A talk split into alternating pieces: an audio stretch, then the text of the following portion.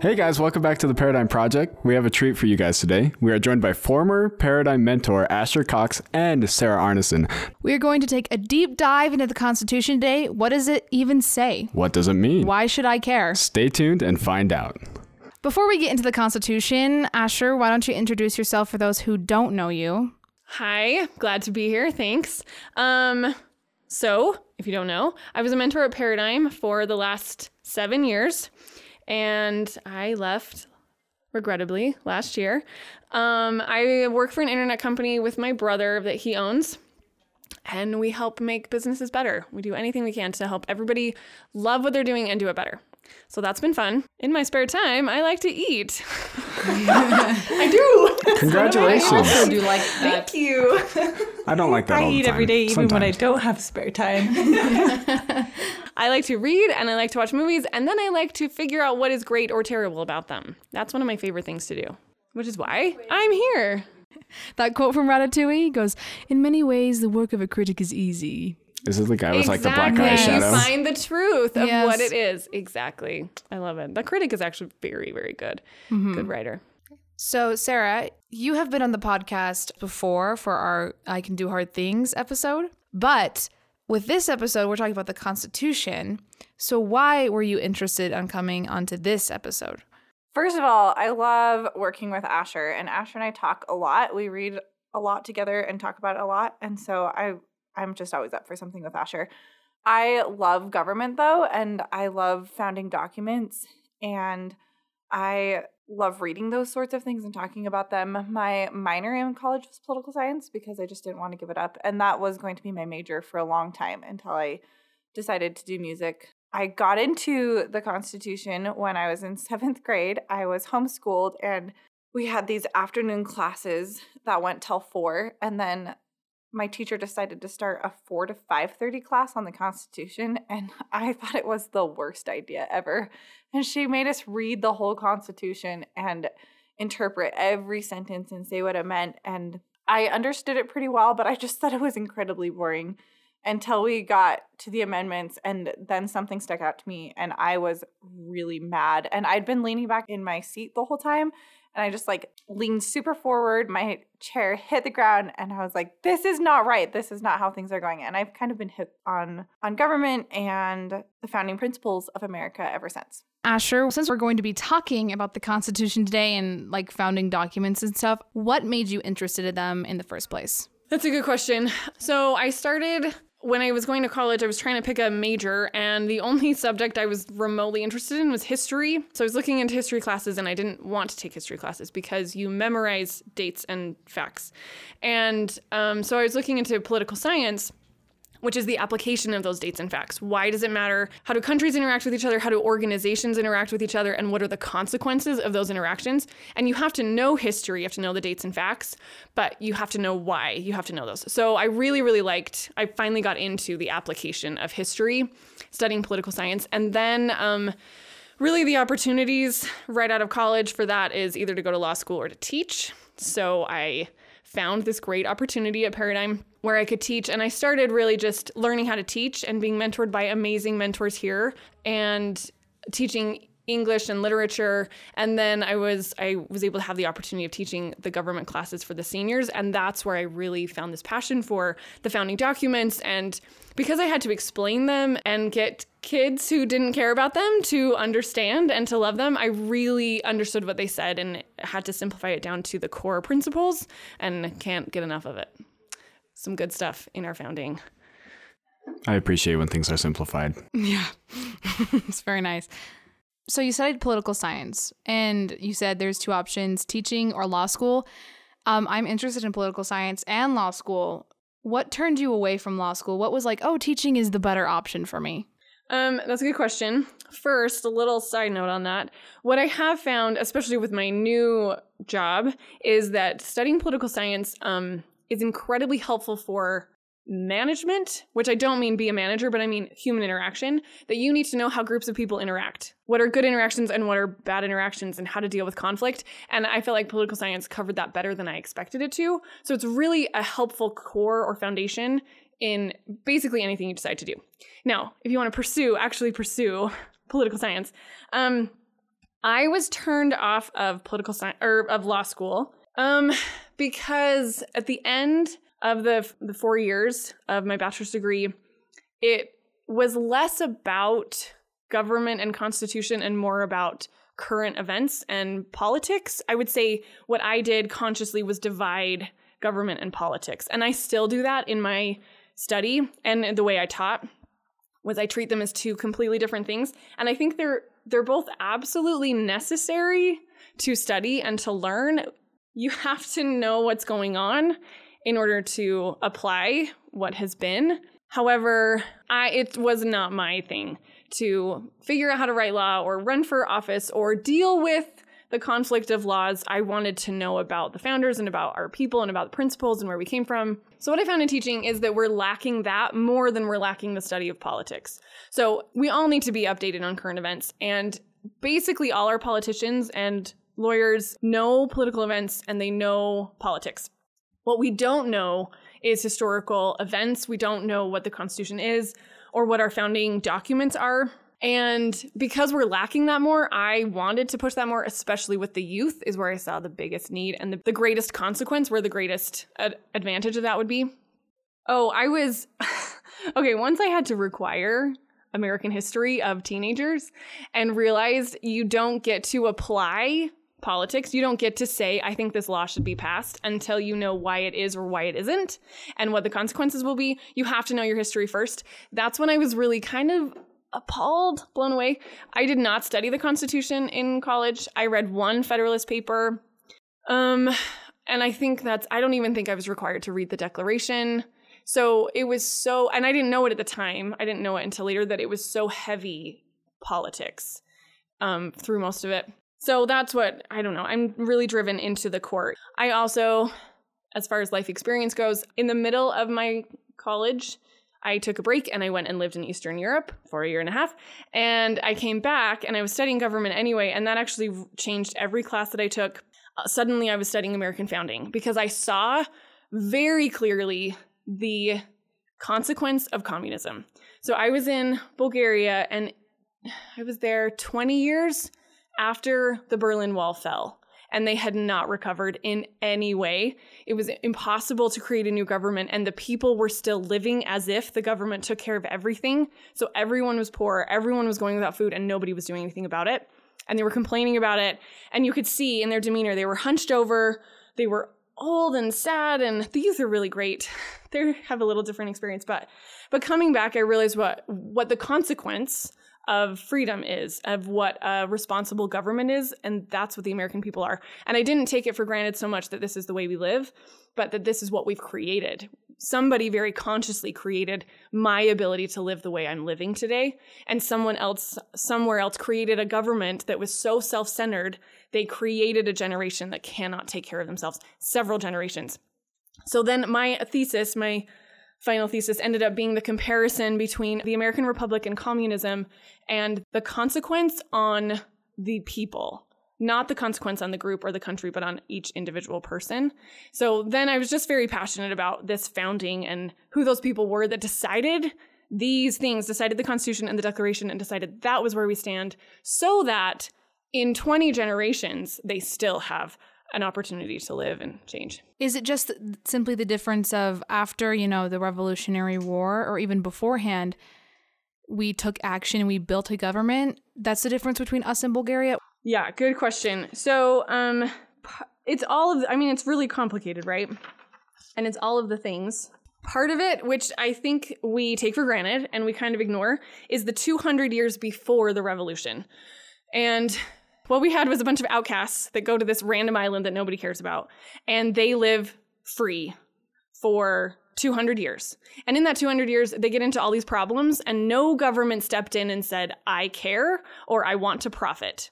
So we had people who had to deal with their problems. And the first thing they, one of the first things they created was county and then state governments. Almost immediately, they said, we need local government. That's what solves problems of groups of people extremely valuable and nobody stopped it so we had county governments going on the entire east coast for 200 years that were very successful and were extreme failures we had a there was a county in georgia that was the epitome of communism. Somebody stepped in and made all the rules and controlled everything and it collapsed and then nobody else tried that again. Like we got to see on a very small scale all of the forms of government and the ones that lasted those 200 years were the ones that ended up in the constitution.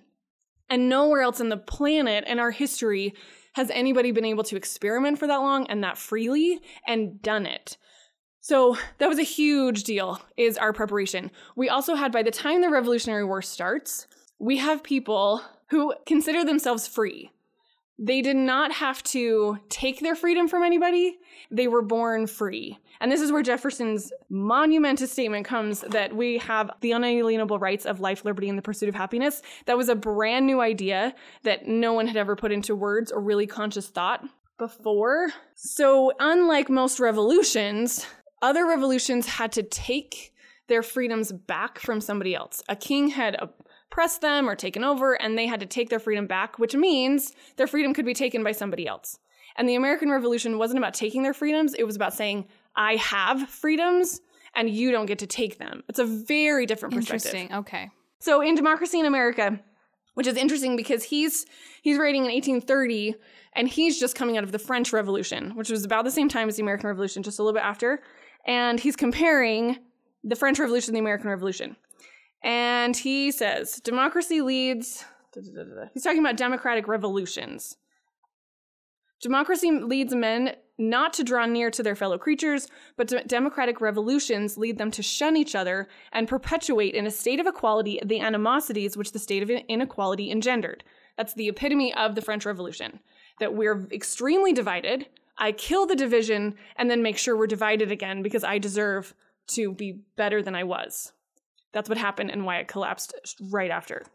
The great advantage of the Americans is that they have arrived at a state of democracy without having to endure a democratic revolution, and that they are born equal instead of becoming so. That's something in our history that no other country has, just like passed on from generations, that we are equal and it's it's important to fight for that. Equality in the sense of I have unalienable rights given to me by God of life, liberty, and the pursuit of happiness. Okay, so we're we we fought not because we are going to earn equality. We are fighting because we are equal. Is that Yes. Yes. Yes. Because if I can get something from you, you can take it back. right? If I'm fighting for something because you're hurting what I have, then I need to remove myself from the situation because I have it. Yes, I'm protecting the thing. Yes. Yeah. Gotcha. It, it's just a different mindset of I am a free person and I have rights versus I want rights, give them to me because it's still giving power to the other person even through the, your thought process. That that makes a lot of sense. One question I would have is what how are you defining equality or like equal because there's a lot of debate in like current events and stuff like that that we are not born equal and that passage saying that the difference between our revolution and the French revolution is that Americans are born equal instead of having to find their equality. Yeah. Good question. I'm glad you asked because you can't just throw around the word equality. Very dangerous. Um, so, one thing the founders are really clear about is that you are equal before the law. As far as if you read equality in a founding document, it means equal before the law. They were not stupid. They did not know, like think we were all going to be born the same height and same weight and same skin color and with the same jobs. Like that's not real. And even the same opportunities. We are not equal in opportunity. But we are equal before the law and we are equal under God, which means we get to treat each other like people. That's what we're equal in. And that is bigger than we think that that means like Ava, you were just saying, I have something that you I didn't get from another person and that you can't actually take from me and I get to defend and that's being alive and making choices. That is what we are all equal in. So, according to the Declaration, when we talk about equality, there's only a couple things that we're equal in. It says men are created equal and that they are endowed by the Creator with certain inalienable rights. So, we're equal in our unalienable rights, which are life, liberty, and the pursuit of happiness. Which I think is a really important distinction because Tocqueville talks about how if all we're doing is focused on is being focused on equality, then we are motivated by fear that we're going to lose our equality. But if our focus is freedom, then we're striving to preserve it. So if we see our equality as connected to rights, which make us free, then we strive to preserve them. And right after it talks about unalienable rights in the Declaration, it talks about how we secure these rights, which is protect them, right, or preserve them. And that's why we create governments. And that's what makes the US Constitution different is we are not fearfully trying to preserve equality that was lost or we're fearing to be lost, but we are proactively securing our freedom by protecting our rights and allowing the power we have to govern ourselves to be given partially to elected officials through laws that govern them so that the government is by the people who have the right to govern and we're giving that to someone lending them that power in an organized way or we should be doing that. I see a lot there's a lot of arguments now that we are not equal and there's not equality in America and we get a lot of not even debate or discussion we get a lot of just fighting and dis disunification between even just the parties or people because there is a disbelief that everybody is equal but under you know the declaration of independence and you know the way the constitution lays out our rights it just it lays out our equality right there for us we are all given these rights or we should have been So Tocqueville analyzes that pretty well. Make sure you analyze that in the equality liberty one. He compares the action towards freedom and the action towards equality. Okay, and I would change his vocabulary just a little bit for our own day because the word freedom is also tossed around willy nilly. So, but he's not talking about the freedom to do anything. He's not talking about the freedom to act. He's talking about freedom within responsibility, kind of the way we talk about the word liberty. That's what he's talking about. Anyway, so he compares equality and liberty and exactly what you're saying, if I'm fighting for equality, then it's out of passion and it's about something I want right now. The positive consequences of equality can be seen immediately, and the negative consequences of equality are postponed. So even if it'll bring about something really bad, my kids will figure it out, but I won't. The opposite is true of liberty. The positive consequences of liberty almost never happen. Okay, that's not true, but they happen generations down the road. And the negative consequences of liberty, being responsible, having to take responsibility for my actions and seeing my actions for what they are, happen immediately. And so we easily fall into this fight for equality for what I want right now because I will be benefited immediately. I'll get a little prize. So, what do you think we're seeing now? Are we seeing the negative fallout from actions taken, you know, before us by our foundation, or are we being confused with the immediate consequences of our own choices? Good question. It's definitely both because we've been making choices for a long time. However, um, with even just in the recent year where we've had new platforms being presented, new groups um, kind of coming forward and demanding rights. And I'm not saying they're wrong, that we should be treating each other better. That is absolutely truth. However, what they're asking for is an immediate answer. And that means we're fighting for equality and not thinking through what are the my actions right now. If I get what I'm asking for, what will be the consequence for two or three generations later? But because we are fighting so hard, we are paying for the consequences of someone else's choice for equality that have kind of sifted through time and we're also setting up we're getting what we want but we're setting up um, some long-term consequences yes. for equality later i think um, before we go further into like a modern eval- modern evaluation of what's going on right now because that is going to be talked about next episode um, i think maybe we should uh, talk about the Constitution first because it does lay out our government as well as you know the Bill of Rights and a lot of the amendments. Stick to the text, people. so in the declaration that's what they're talking about right? Is people who are feeling like they're not getting the rights that they had so they threw off their government and they created another one. And so i think it's important if if we're wanting to apply this to look back at the founding of the constitution and and look at what principles they thought were important and what principles were built on. So my question for you guys is what principles is the constitution founded on? It's a loaded question. Um, sure is like, what are we founded on? What are the principles that the Constitution of the United States is founded on? Okay.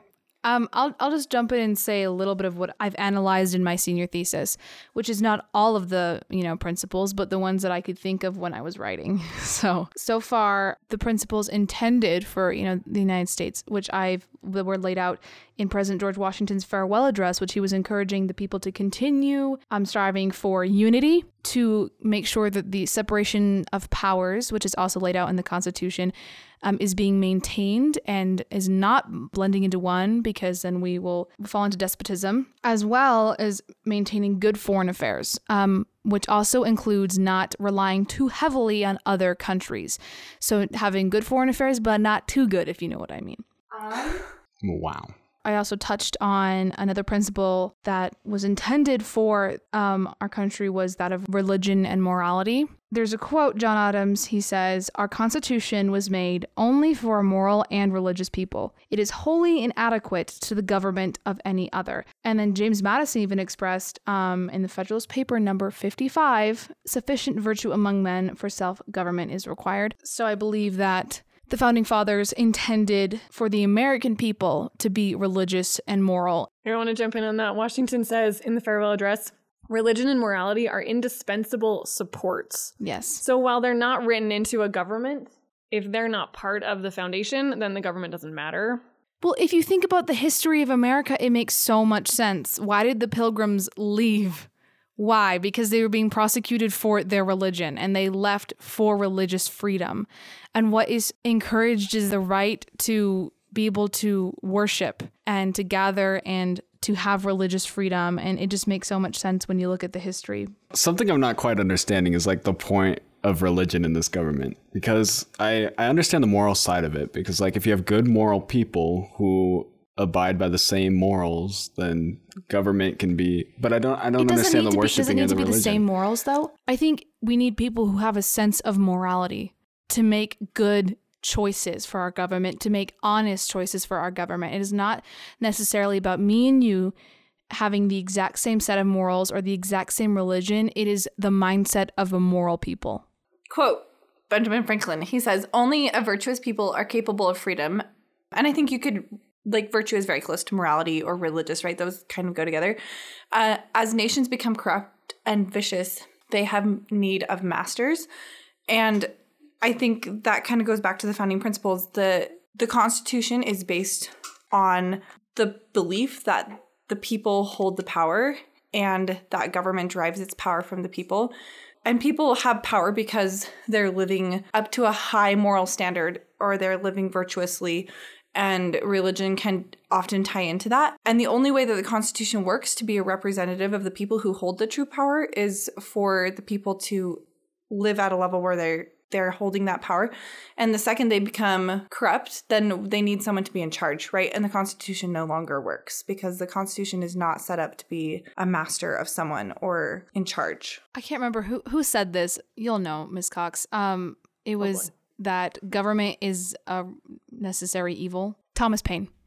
Duh. Yep, mm, Of course. I want to add another caveat to Daniel's question. Why do we talk so much about religion and morality? Um, especially where the Constitution itself is pretty clear about, okay, is it very, very clear that no government can create a religion or demand a religion. And yet, all the founders are very clear about you must have a religion in order for this to work, right? Which are contradictory statements.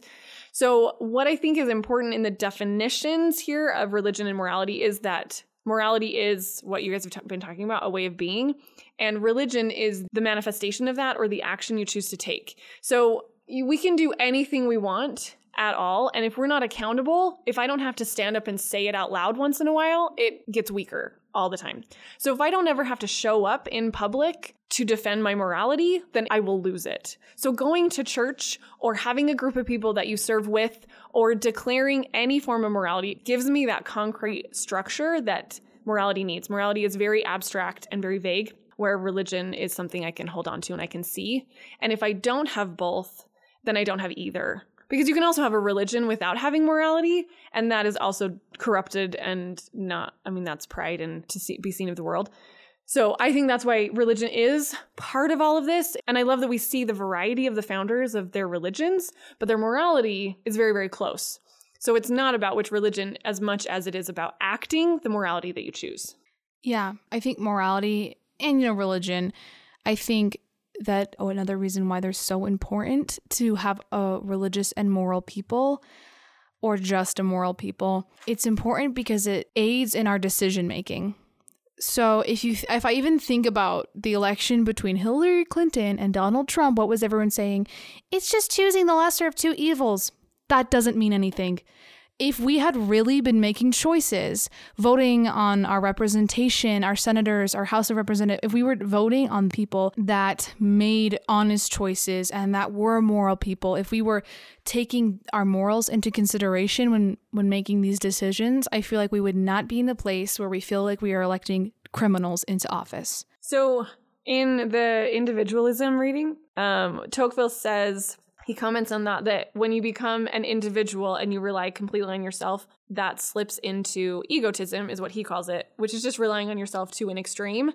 And then that relies on exactly the setting that you've just laid out for us. That now it's all about benefit and it's about the results instead of about what is right or about what is good.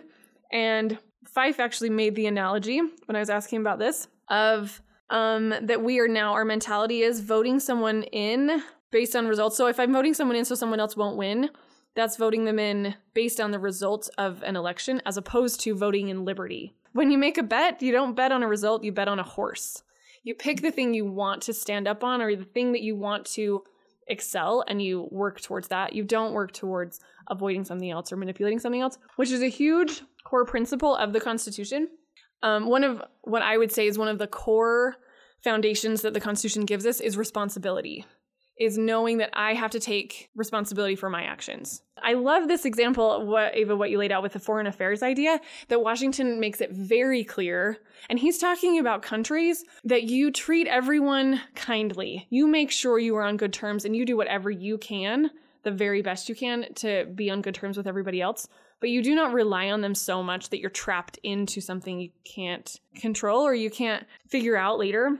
And what's so powerful about the farewell address is that he, as he's outlining these major principles that we see worked out in a global scale, he's talking about the individual. That if a human can't do this with his neighbor, well, it doesn't matter at a national scale. And so this foundation of responsibility is people with people. And if you can't get along with your family or if you're not getting along with your neighbors, then then it won't escalate, it won't get bigger. And we all have to act out what we expect our government to act out. Um, I think, along with other principles, I think if we want to find principles that are, you know, directly linked to the Constitution, why don't we just turn to the Constitution um, and go through it and start going through it a little bit? Um, not yet. I have a little premise I want to add to ahead. that thought. um, so one thing I think we miss about the Constitution because it's super dry and super boring. Same. It's a list of facts, like how many representatives do we get and how long do they serve? It is literally a list of facts. So sometimes it's hard to find, I think it's hard to find principles within it. So we have to know a little bit about why it was written in the first place.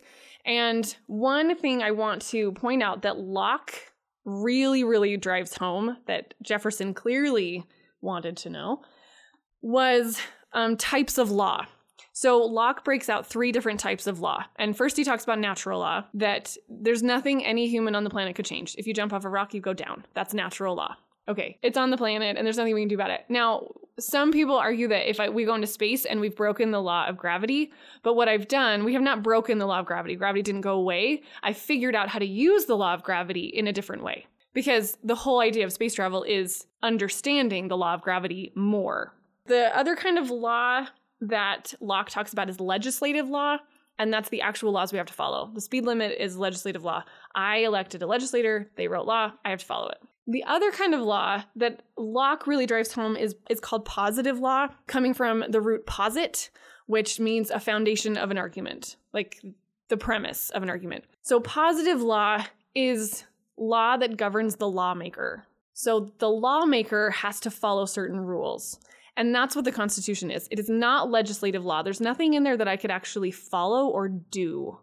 There's no action I can do to follow what it says. It's law telling my lawmakers what they can and cannot do. And that's very important because that's the thing that's been missing in other governments. When you have a king or even a group of people that are working together for, I mean, like aristocracy basically, if they don't have rules that tell them what they can and cannot do, then they can do anything.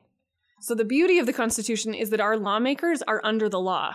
They are not above the law. We are all under the same, we are equal under the law, which is kind of the point. Ooh. right? Yeah. Ta-da! We made it happen. So it's really important in, in looking at the Constitution to say, is my lawmaker following this law? Because if they are not, then I need to remove their power, and we need someone in who is virtuous, who will obey laws. And we tend to get kind of haughty when we get a little power. We say, well, I mean, you have to obey the law, but I made the law. Like, that makes me equal to the law, and it does not. So that brings up the other principle that you have that you said the separation of powers. And when we separate powers, what we've just done is added a check on power itself. And that is one of the biggest manifestations of, of a principle in the Constitution is a check on power that it can stop. We get to control who has power, how much they have, and when we take it away.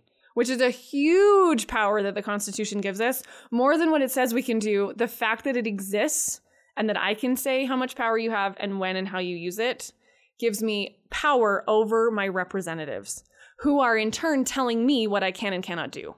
That is a huge check between the people and the representative. I tell them what they can do so that they can tell me virtuous actions that I can do. Which, back to your question, let's break this down. I want to skip to Article 5, I hope, um, which is the amendment process. Such a powerful thing to put in your Constitution and we talk about the founders, and this is our root, and they knew everything and they were well studied, which is absolutely true. They're the best. However, they accepted that they were also making mistakes and that times would change, that they were dealing with problems that we would not be dealing with later, and that they could not foresee the problems that were coming. So, to put in a whole section in your rule book that says you can change this, be careful with it, but you can, is a huge compliment to their humility and their ability to understand what they were actually creating and the people they were influencing, which is important for us to understand that it's not a perfect document and that we can change it and that we should control the powers of the people telling us what to do, making laws. Okay, there's one article down. Can I just add to that? I think just to summarize for me mostly, but it sounds like what you're saying is the founding fathers established a nation that is ruled by law and not a person. And even within the Constitution, which of course they wrote, like they penned these words, they created as part of it a law about how to alter the document so we can continue to be ruled by law. Huge, huge, huge. Which takes us to Article 6. which is the supremacy clause, which says the Constitution is the law is the highest law of the land. There is no human being who is above the Constitution, not ever, and there cannot be. Which means we are actually equal under the law. If there can be a human that can escape the law, then we have a king. And whatever, however he wants to spell his title or whatever he wants to call it, we have something else that's out of our control. And the supremacy clause protects that limited power that the government has. And limited government is like the thing, it's the new idea that the founders came up with. Which makes being an elected leader a really sacred responsibility, which is why we promise to follow the Constitution when we are sworn into office. Which takes us to Article 1. so, according to Locke, legislative power is the greatest power any government official has. It's the grandiose power of powers. And legislation means, or to legislate means to make law.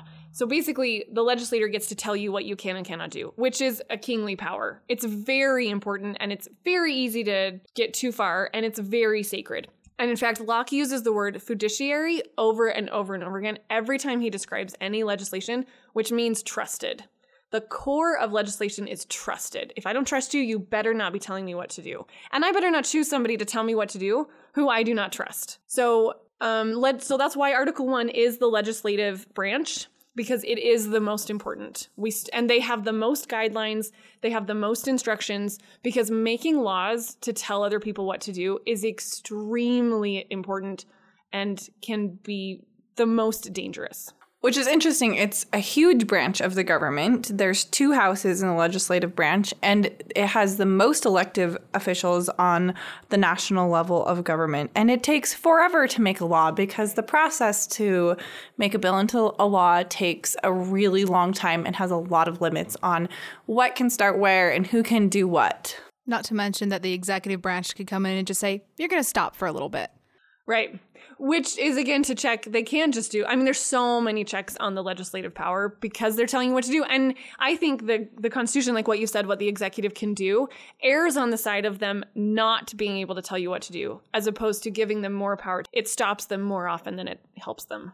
Which gives power back to the people, right? It's assuming the people can govern themselves and we need fewer laws because we take responsibility as citizens. Which is one of the core principles, Ava, that you brought up earlier, is that we're based on morality. The point of the legislative law is to help me figure out what morality means, not to tell me what to do. Otherwise, we could just have a king if we're just going to like command people around. That's what communism basically is, is to force morality. This idea is saying we're going to mess up a bunch of times, but you're actually going to be moral in the end. It's going to be harder. Plus, your finger's are gonna be so entwined in it, it's not really our problem. Just kidding. That's not true. I think it's important when we're talking about the legislative branch um, in relationship to the Constitution and the national government that we remember that the two houses are elected differently. And that's another important check on powers, right? Every state gets two senators, and then the House of Representatives gets a proportionate number to their population. Which just gives more power back to the states. It shows that the founding fathers really wanted to protect the supremacy of the states, and the supremacy probably isn't the right word. Well, I think it's a pretty appropriate word. I mean, it's a little extreme, but the whole point is like this is for the people. And so it is kind of like the supremacy of the states. There should be no I don't there should be no supremacy in the legislative branch. It's just completely their duty to, you know, be for the people. Right.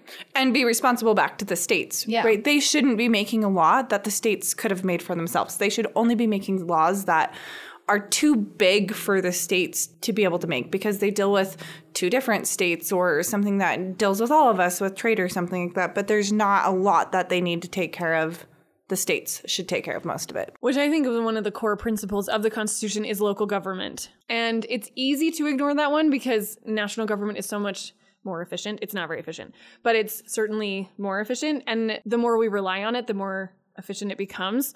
But again, with our history and where we came from, the local governments were what created the national government. It was very, very much built one step at a time from bottom up in experience and even in its structure. And so they really wanted to honor the local government. The smaller you can deal with a situation, the better the situation is dealt with.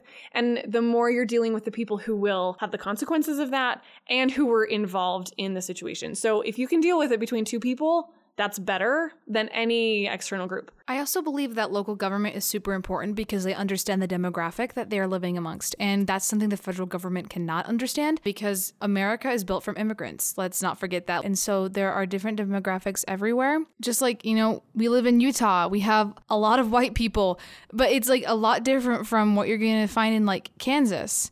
And we cannot be enforcing the same laws into people who have different beliefs and different cultures. Absolutely. And anytime the bigger you get, the more we have to pick one group that gets to win. And the smaller you get, the more everybody actually compromises and understands what the result really was. And that's super, super important to remember. If you can make it small, make it small. Which takes us to Article 4. Article 4 is the creation of the states and the powers of the states and the responsibility of the states which Madison lays out for us in the Federalist Papers as what I I'm kind of making these my words of Madison's is the fourth branch of government, which we don't usually think about it that way, but I like to give it that much weight because local government is such a principle of the Constitution that what we have is Article 1, 2 and 3 are how how the government will work in DC or like for everyone all the time. And then the reason Article 4 is next is because it's equally part of the government structure. And Article 1, 2, and 3 are a horizontal separation. So they check each other and they make sure that they can't grow too big. So no one branch. We don't have a king in the executive branch. We don't have lawmakers who can do whatever they want, tell us to do whatever we want. And we don't have judges who just decide everything for everybody. So they check each other. But we also need, just like you said, to not have one group of people deciding everything for everybody.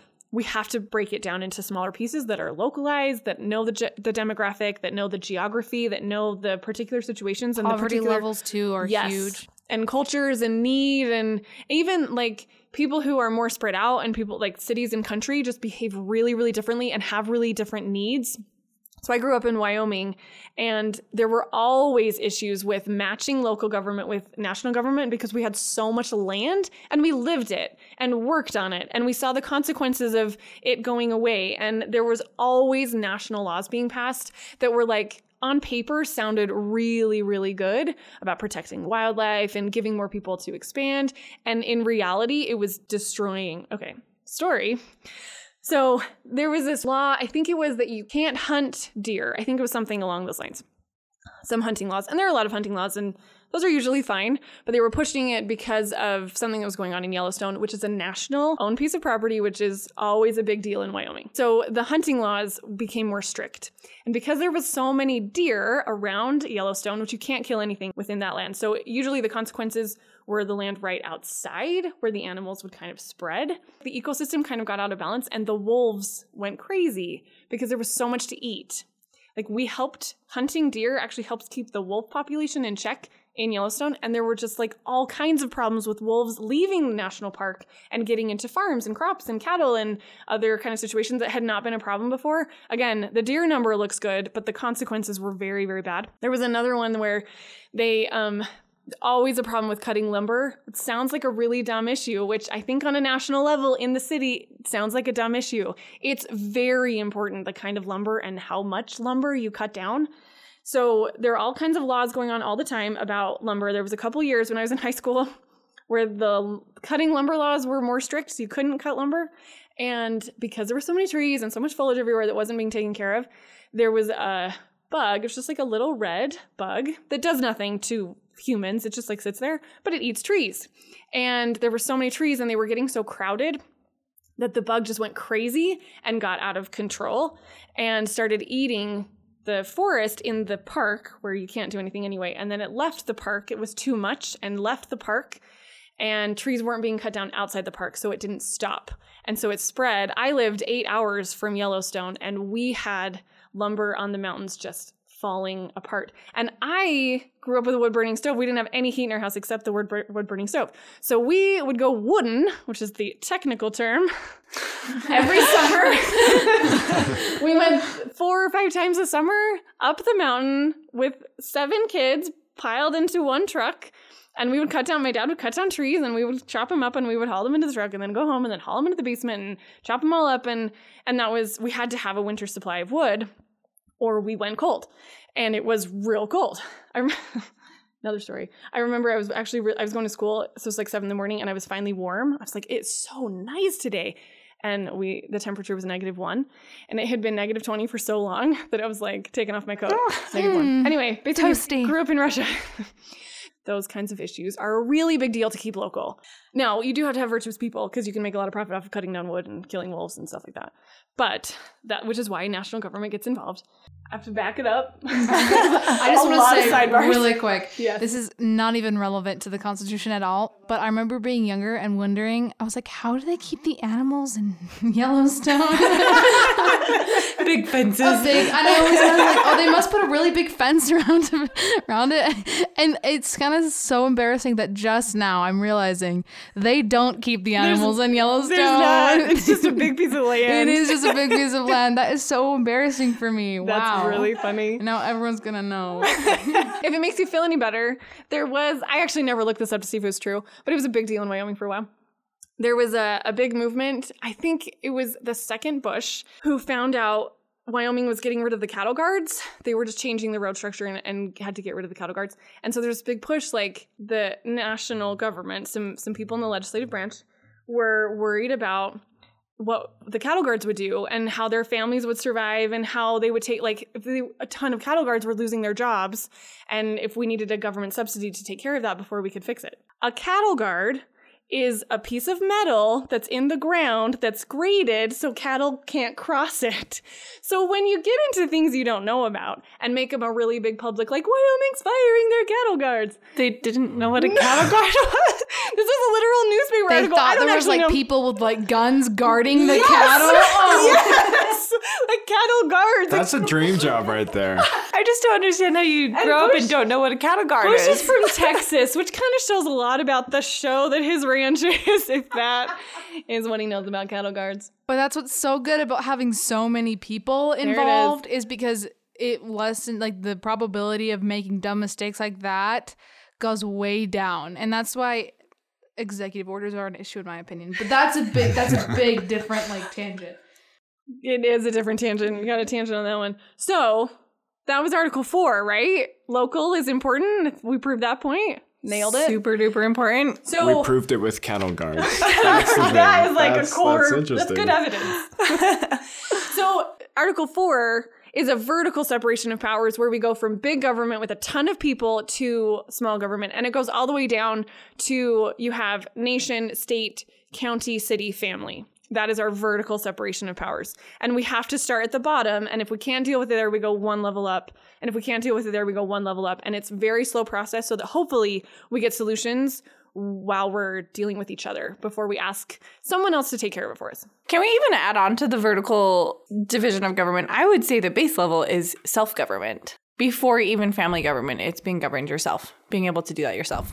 Which is such a gift in having a government who doesn't, it's not set up in saying this is what you do, but in saying here's what governing means. And we each have to take all of the principles of the Constitution, they apply to every person and every interaction. That you need a rule maker and you need someone who makes decisions and you need to like think through consequences. Like that's what the whole process is. And that's what basically governing means. So then there's also the horizontal separation, because we haven't talked about the executive or judicial branches yet, which is Article 2 and 3. Yeah. Um, so Article 2 talks about the executive branch, which is the presidente. And you know, the president doesn't actually have or didn't have that much power. Like if you like look at the constitution. Okay, let's break down that for a second because it's very, very important. I guess What- I shouldn't say it doesn't have that much. They don't have as many split powers as the legislative branch. That's very does not. true. Yeah. Mm-hmm. Because they do have a lot of Executive comes from the word execute. What does that mean? The first thought you're having is to kill. yes, to kill someone, which is not wrong. But what is the? Why does that word? Why does execute also mean to kill? Uh, it's like mean? ending something or like it's like a final decision. it's like done. Carrying it out. yes. So it's it is the last thing. It is the final decision. It's the thing at the end, Right. which is usually why it's killing someone. It's like the last thing. However, really, it's saying I'm going to do this, and if I didn't do it, I will execute the law. Right. So the legislative makes the laws. If we had a legislative branch without an executive branch or without some kind of executive power, then I can tell you what to do all day long and you do or don't have to do it. And there's nothing anybody can do about it. You don't have anything without accountability. You just have fluffy words like good intent. You know, the road to hell is paved with good Right. intentions. That's what you have. So you have to have an executive branch. What the brilliant thing is that Locke thought of and he pro- he like really gets on his soapbox about is that the legislative and the executive have to be split which has almost never been done before a king is the legislative and the executive which means he can tell you what to do and then decide who to punish and who not to punish which is why you got to be in with the king or you got to like manipulate the system. And you can't do that if they're split. If they're split then you know it's like cutting the cookie in half and letting someone else choose. If i'm making the law and i will also be punished for that law i'm a little more careful about the law i make. And if I'm making a law and there's not going to be any punishment, then it doesn't matter what law I make. So the two being separated and working together are really, really important. And that's basically the only power he has is to execute the law. Isn't the king all three All three what? of the branches? Yes, he is. What is okay, so clarify that. What's branch three that we haven't talked about yet? Judicial. Yay. So what does that mean? Um well, I just think of I think of judges. I think of justice. It's it's to interpret the law. So it's to figure, and I love that it's to treat us like we're individuals, like you're responsible. Let's treat you like you're responsible instead of just assume you're stupid and punish you. We're going to take you to court and we're going to figure out the context and then say, yes, here's the law, but let's interpret it for this person and this situation. And then the judge gets to enforce the execution. Like, yes, you'll be punished, but in this certain way, particular to this situation, which is another power of local government is that every situation is treated like a new situation. There's no assumptions that we're just, we act the same and we have the same intentions all the time. So empowering, so much responsibility. Very scary. So the judge gets to kind of figure out these the pieces or how to how to use the law. Okay, so what does it mean if the king is all three? If he decides the law, executes the law, and judges the circumstance of the law. Well, I mean, at that point, then it's him. If he's both of those, he doesn't understand the situation well enough to be able to take care of it, but he hears the complaints that he wants to hear. So then he makes the law to stop the complaining, but he doesn't actually understand what that law was actually. There's also no guarantee that he understands the law. Right. Is the law even law anymore if it's one person has all three?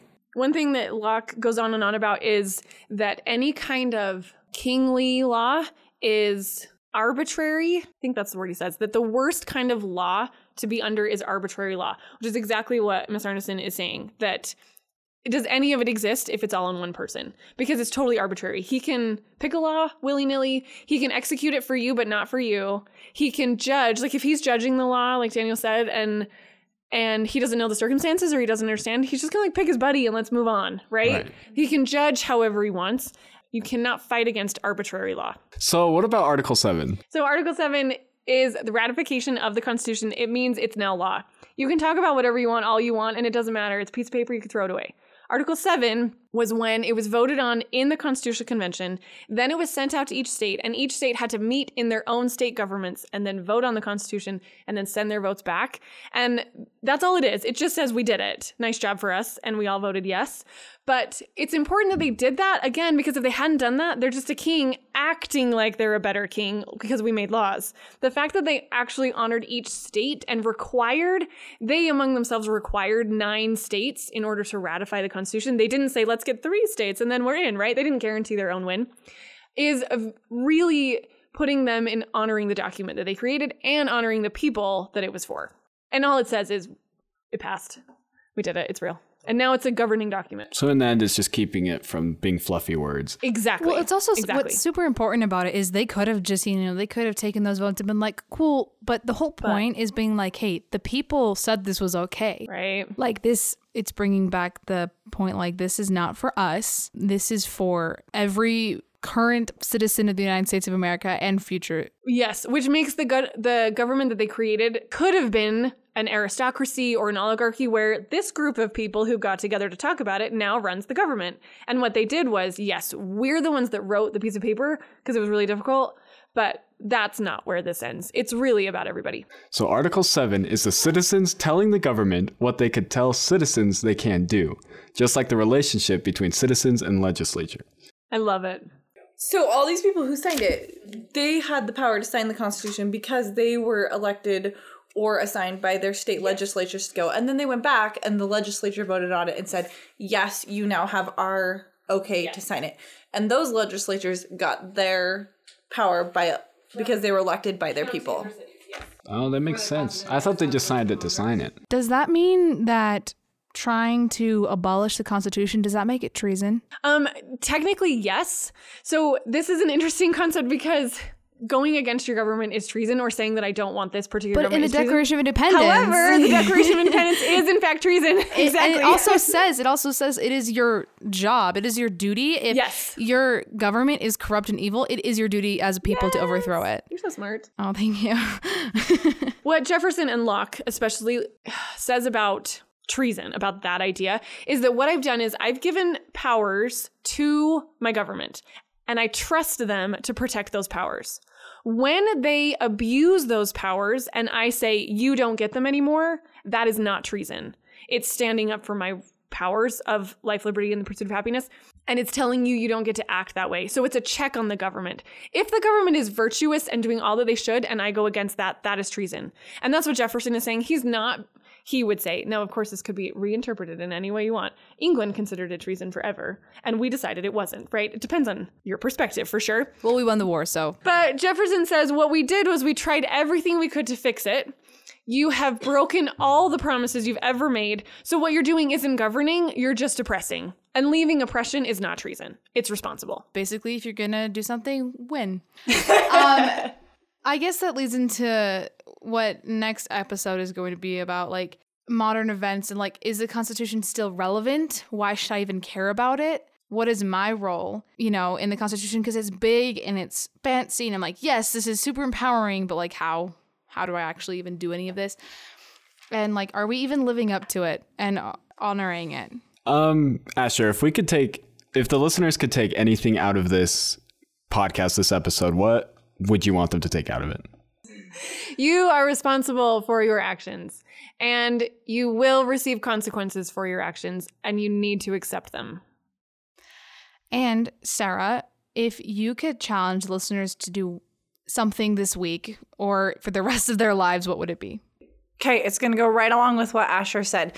If you want to be responsible for your actions, you need to understand the principles behind them. So, my challenge is to read the Declaration of Independence and don't just read it. It's short. But really go through and, as Fife would say, dredge it and understand every sentence and then write about it and pick out the founding principles. And as you write, start to examine yourself and if you really believe those principles and can act on them so that you can be responsible for the actions that you take. That's awesome. And this is a two part series. So come back for the next episode, which is going to go right along with everything we talked about.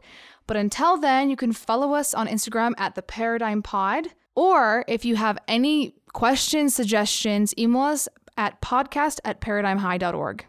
Thanks for joining us, guys. Keep being amazing and joining in the great conversation of ideas.